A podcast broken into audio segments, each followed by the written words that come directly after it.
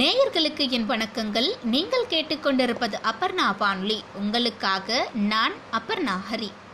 புத்தகம் ஹிட்லரின் வதை முகாம்கள் எழுதியவர் மருதன் பாகம் பன்னிரண்டு குரல்கள். என் குடும்பத்தினர் மாயமாக மறைந்து போனார்கள். வில்லியம் பென்சன் தன் குடும்பத்தினருடன் தங்கியிருந்த லீப்சிக் எனும் பகுதியில் உரையாற்றுவதற்காக ஹிட்லர் வந்திருந்தார். அது ஆயிரத்தி தொள்ளாயிரத்தி முப்பத்தி நான்கு அல்லது ஆயிரத்தி தொள்ளாயிரத்தி முப்பத்தி ஐந்தாம் ஆண்டு. வில்லியம் அப்போது சிறுவன் என்பதால் ஆண்டு சரியாக நினைவில் இல்லை அங்கிருந்த ஒரு சதுக்கத்தில் ஹிட்லர் உரையாற்றிக் கொண்டிருந்தார். மற்ற சிறுவர்களுடன் சேர்ந்து வில்லியமும் அதை வேடிக்கை பார்த்து கொண்டு நின்று கொண்டிருந்தார். ஹிட்லர் பேசியதில் ஒரே ஒரு வார்த்தை கூட அவருக்கு புரியவில்லை. அவரது ஜெர்மனி மோசமாக இருந்தது என்று பின்னாள்களில் நினைவு கூர்ந்தார் வில்லியம். ஒருவேளை அவருடைய உச்சரிப்பு எனக்கு புரியாமல் இருந்திருக்கலாம். தவிரவும் அவர் பேசவா செய்தார். கத்து கத்து என்று கத்திக் கொண்டிருந்தார். திரண்டிருந்த மக்களை அவர் கவனித்தார். அவர்கள் கண்களில் இருந்து நீர் பெருக்கெடுத்து ஓடிக்கொண்டிருந்தது அவர்களுடைய முகங்களில் இருந்து கண்ணீர் துளிகள் வழிந்து கொண்டிருந்தன. வீட்டுக்கு ஓடிச் சென்று என் பெற்றோரிடம் நான் கண்டதை சொன்னேன். ஹிட்லர் பேசினார். சுற்றியிருந்தவர்கள் எல்லாரும் அழுதார்கள். ஏன் அவர்கள் அழுதார்கள்? அப்படி அவர் என்னதான் பேசினார்? திருப்திகரமான பதில் எதுவும் அப்போது அவருக்கு கிடைக்கவில்லை. ஆனால் ஒன்று மட்டும் புரிந்தது அந்த மனிதர் மக்களை வசப்படுத்தி வைத்திருந்தார். மக்கள் அவருடைய வார்த்தைகளுக்கு கட்டுப்பட்டனர் ஏன் என்றுதான் புரியவில்லை. ஜெர்மானியர்கள் மட்டுமல்ல யூதர்களும் கூட ஹிட்லரை பெரிய அளவில் நம்பிய காலம் அது என்கிறார் புள்ளியம். ஜெர்மானியர்களை விடவும் அதிக ஜெர்மானியர்களாக யூதர்கள் இருந்தனர். குறிப்பாக பணம் படைத்த யூதர்களுக்கு ஹிட்லரை மிகவும் பிடித்திருந்தது. ஹிட்லர் கம்யூனிசத்தை வெறுத்ததுதான் அதற்கு காரணம். யாரிடமெல்லாம் பணம் இருக்கிறதோ அவர்களெல்லாம் ஹோ ஹிட்லரா அவர் ஒரு நல்ல மனிதர் என்றுதான் சிலாகிப்பார்கள். ஹிட்லரையும் அவர் முன்வைத்த தீவிர தேசியவாதத்தையும் புரிந்து கொள்ள முடியவில்லை என்ற போதும் யூதராக இருப்பது என்பதன் பொருள் என்ன என்பதை இளம் வயதிலேயே புரிந்து கொண்டார் வில்லியம். அப்போதெல்லாம் பால் வாங்க வேண்டும் என்றால் ஒரு சிறு பானையை கையோடு கொண்டு போவோம். அதில்தான் பாலை பூற்றித் தருவார்கள். ஒரு நாள் என் அம்மா வீடு வந்ததும் பால் வாங்கி வருமாறு என்னை அனுப்பி வைத்தார். நானும் பானையை எடுத்துக்கொண்டு போனேன். பால் வாங்கினேன்.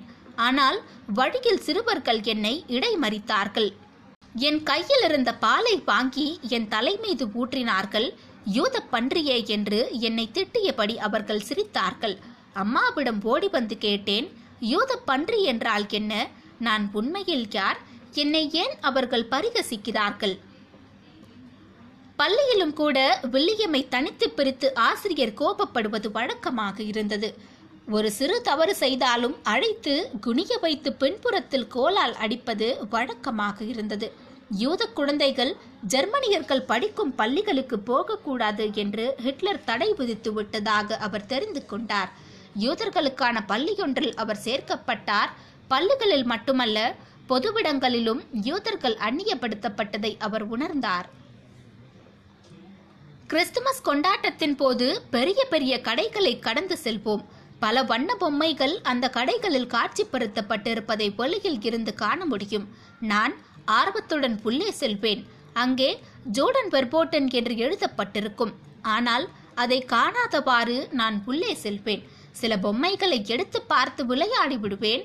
பிறகு அங்கேயே அவற்றை வைத்துவிட்டு வெளியில் வந்து விடுவேன். ஏதோ திருடிக்கொண்டு வந்ததைப் போலவே நான் உணர்வேன். வியாபாரத்தில் ஈடுபட்டு வந்த வில்லியமின் அப்பாவுக்கு நிறைய ஜெர்மானிய நண்பர்கள் இருந்தனர். அவர் ஜெர்மானியர்களை நம்பினார். அவர்களை வீட்டுக்கு அழைத்து வந்தார். நட்புடன் பழகினார். இறுதி வரை அவர் ஜெர்மனியையும் ஜெர்மானியர்களையும் நம்புவதை நிறுத்திக் கொள்ளவே இல்லை. ஆயிரத்தி தொள்ளாயிரத்தி முப்பத்தி ஏழாம் ஆண்டு வில்லியமின் குடும்பத்தினர் ஜெர்மனியை விட்டு வெளியேறினர். அதற்கு மேல் அங்கு இருப்பது சாத்தியமல்ல என்பதால் அனைத்தையும் அப்படியே போட்டுவிட்டு அவர்கள் தப்பிச் சென்றனர். இட்டாலி எனக்கு பிடித்திருந்தது. அங்கிருந்தவர்கள் யூதர்களைப் போலவே சற்று நீல மூக்குடன் இருந்தார்கள். இங்கு பாதுகாப்பாக இருக்கலாம் என்று தோன்றியது. மிலனில் ஒரு பள்ளியில் சேர்ந்து நான் படிக்கத் தொடங்கினேன். வில்லியமின் அப்பா திறமைசாலியாக இருந்ததால் அங்கும் அவர் தன் வர்த்தகத்தை தொடங்கி வெற்றிகரமாக நடத்த ஆரம்பித்தார். இங்கே எந்த பிரச்சனையும் இருக்காது என்று நினைத்திருந்த வேளையில் முசோலினி ஹிட்லருடன் இணைந்து கொண்டார். ஆயிரத்தி தொள்ளாயிரத்தி பதினான்காம் ஆண்டுக்கு பிறகு இத்தாலியில் குடியேறிய யூதர்கள் அனைவரும் வெளியேறி செல்ல வேண்டும் என்று அவர் உத்தரவிட்டார். நாங்கள் எங்குதான் போவது? யூதர்களை வரவேற்க யாருமே தயாராக இல்லாத போது எங்கு தப்பிப்பது? மீண்டும் எல்லாவற்றையும் அப்படியே கைவிட்டுவிட்டு பிரான்சின் எல்லை பகுதிக்கு அவர்கள் குடிபெயர்ந்து சென்றனர். வில்லியம் அவருடைய இரண்டு சகோதரர்கள் அப்பா மற்றும் அம்மா. பிரான்சில் போர் அடுக்குமாடி குடியிருப்பில் அவர்கள் ஒண்டிக் கொண்டனர். விட்ட இடத்திலிருந்து வாழ்க்கையை தொடங்குவதற்கான திட்டங்கள் அனைத்தும் தீட்டப்பட்டு விட்டன. ஆகஸ்ட் ஆயிரத்தி தொள்ளாயிரத்தி நாற்பத்தி இரண்டில் அவர்களுடைய இருப்பிடம் உடைக்கப்பட்டது. அப்போது வில்லியம் வீட்டில் இல்லை. மற்றவர்கள் உடனடியாக கைது செய்யப்பட்டு ஆஷ்விட்ஸ் முகாமுக்கு அனுப்பி வைக்கப்பட்டனர். அவ்வளவுதான் எனக்கு தெரியும். அதற்கு பிறகு அவர்கள் என்ன ஆனார்கள் என்று இன்று வரை தெரியவில்லை. மாயமாக மறைந்து விட்டார்கள். அங்கிருந்து அமெரிக்காவுக்கு தப்பிச் சென்ற ஒரு குழுவில் வில்லியமும் இருந்தார். ஆயிரத்தி தொள்ளாயிரத்தி நாற்பத்தி ஆறில் என் இரண்டாவது வாழ்க்கை அமெரிக்காவில் தொடங்கியது. அதற்கு முந்தைய வாழ்க்கை முடிவுக்கு வந்திருந்தது. ஜெர்மனி என்னை விட்டு விலகி சென்றது. அமெரிக்க சூழல் அவரை இன்னொரு உலகுக்குள் இழுத்து கொண்டது. தன் பெற்றோரையும் உறவுகளையும் மறந்தே ஆக வேண்டிய நிலைக்கு அவர் தள்ளப்பட்டார். சிறு வயதில் கண்ட ஹிட்லர் புகை போல் நினைவுகளில் இருந்து விலகினார். ஜெர்மனில் அவர் வசித்த வீடு திறந்த வீதிகள் சிறுவயது நண்பர்கள் எல்லாம் மறந்து போனது.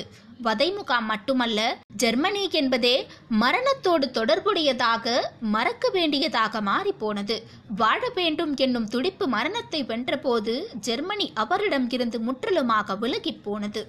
அல்லது அப்படித்தான் நினைத்து கொண்டார் புள்ளியம். ஆனால் ஜெர்மனி விட்டு விலகுவதாக இல்லை. யாரேனும் அதை நினைவுபடுத்திக் கொண்டே இருந்தார்கள். தொலைக்காட்சியில் ஜெர்மன் மொழி உச்சரிக்கப்படுவதை அவர் அவ்வப்போது கேட்க வேண்டியிருந்தது. அது அவரை பாதித்தது. ஜெர்மன் மொழி பேசுபவர்களை பார்க்க நேரும் போதெல்லாம் அவர்களை திட்டுவேன். குறிப்பாக அறுபது அறுபத்தி ஐந்து எழுபது வயது ஜெர்மானியர்களை பார்க்கும் போதெல்லாம் கோபம் மூலும் கொலைக்காரனே என்று கத்துவேன். அவர்கள் கொலைக்காரர்கள் என்று எனக்கு தெரியும். குறைந்தது தொன்னூற்றி ஒன்பது சதவீதம் பேர் அத்தகையவர்களே. நிலைமை படுமோசமடைந்த போது அவர்கள் எல்லோரும் திடீரென்று இப்படியெல்லாம் நடக்கும் என்று எனக்கு தெரியாமல் போய்விட்டது.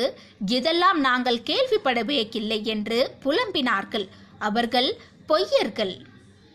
வில்லியம் அவர்களை நம்ப மறுத்தார். அவர்கள் சொன்ன சாக்கு போக்குகள் அவரை வெகுவாக பாதித்தன. ஹிட்லர் செய்ததை எல்லாம் நாங்கள் அறிந்திருக்கவில்லை என்று சொல்பவர்களையும் நாங்கள் என்றுமே ஹிட்லரை ஆதரித்ததில்லை.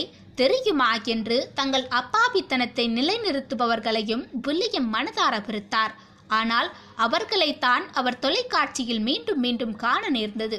அவர் மறக்க விரும்பிய அனைத்தையும் அவர்கள் நினைவுபடுத்திக் கொண்டே இருந்தார்கள். புகை போல் மறைந்த அனைத்து காட்சிகளையும் அவர்கள் நினைவுகளின் ரகசிய துவாரங்கள் படியாக வெளியில் இழுத்து வந்து போட்டார்கள். அவர்கள் எல்லோருமே ஹிட்லரிடம் இருந்தவர்கள் தாம் என்கிறார் புள்ளியம் எல்லாம் முடிந்த பிறகு ஹிட்லருக்கு எதிராக இப்போது திரும்பி விட்டார்கள். இந்த ஜெர்மானியர்களை என்ன செய்வது? வில்லியமால் கோபத்தை கட்டுப்படுத்த முடியவில்லை. ஒட்டுமொத்த ஜெர்மனியையும் மிகப்பெரிய ஒரு பூங்காவாக மாற்ற வேண்டும். அந்த பூங்கா அழகாக இருக்க வேண்டும். அந்த பூங்காவுக்கு இவர்கள் எல்லோரையும் புறமாக பயன்படுத்த வேண்டும். அப்படித்தான் எனக்கு தோன்றியது. இப்போதும் அப்படித்தான் தோன்றுகிறது. இத்துடன் இந்த பாகம் நிறைவு பெறுகிறது. நன்றி வணக்கம்.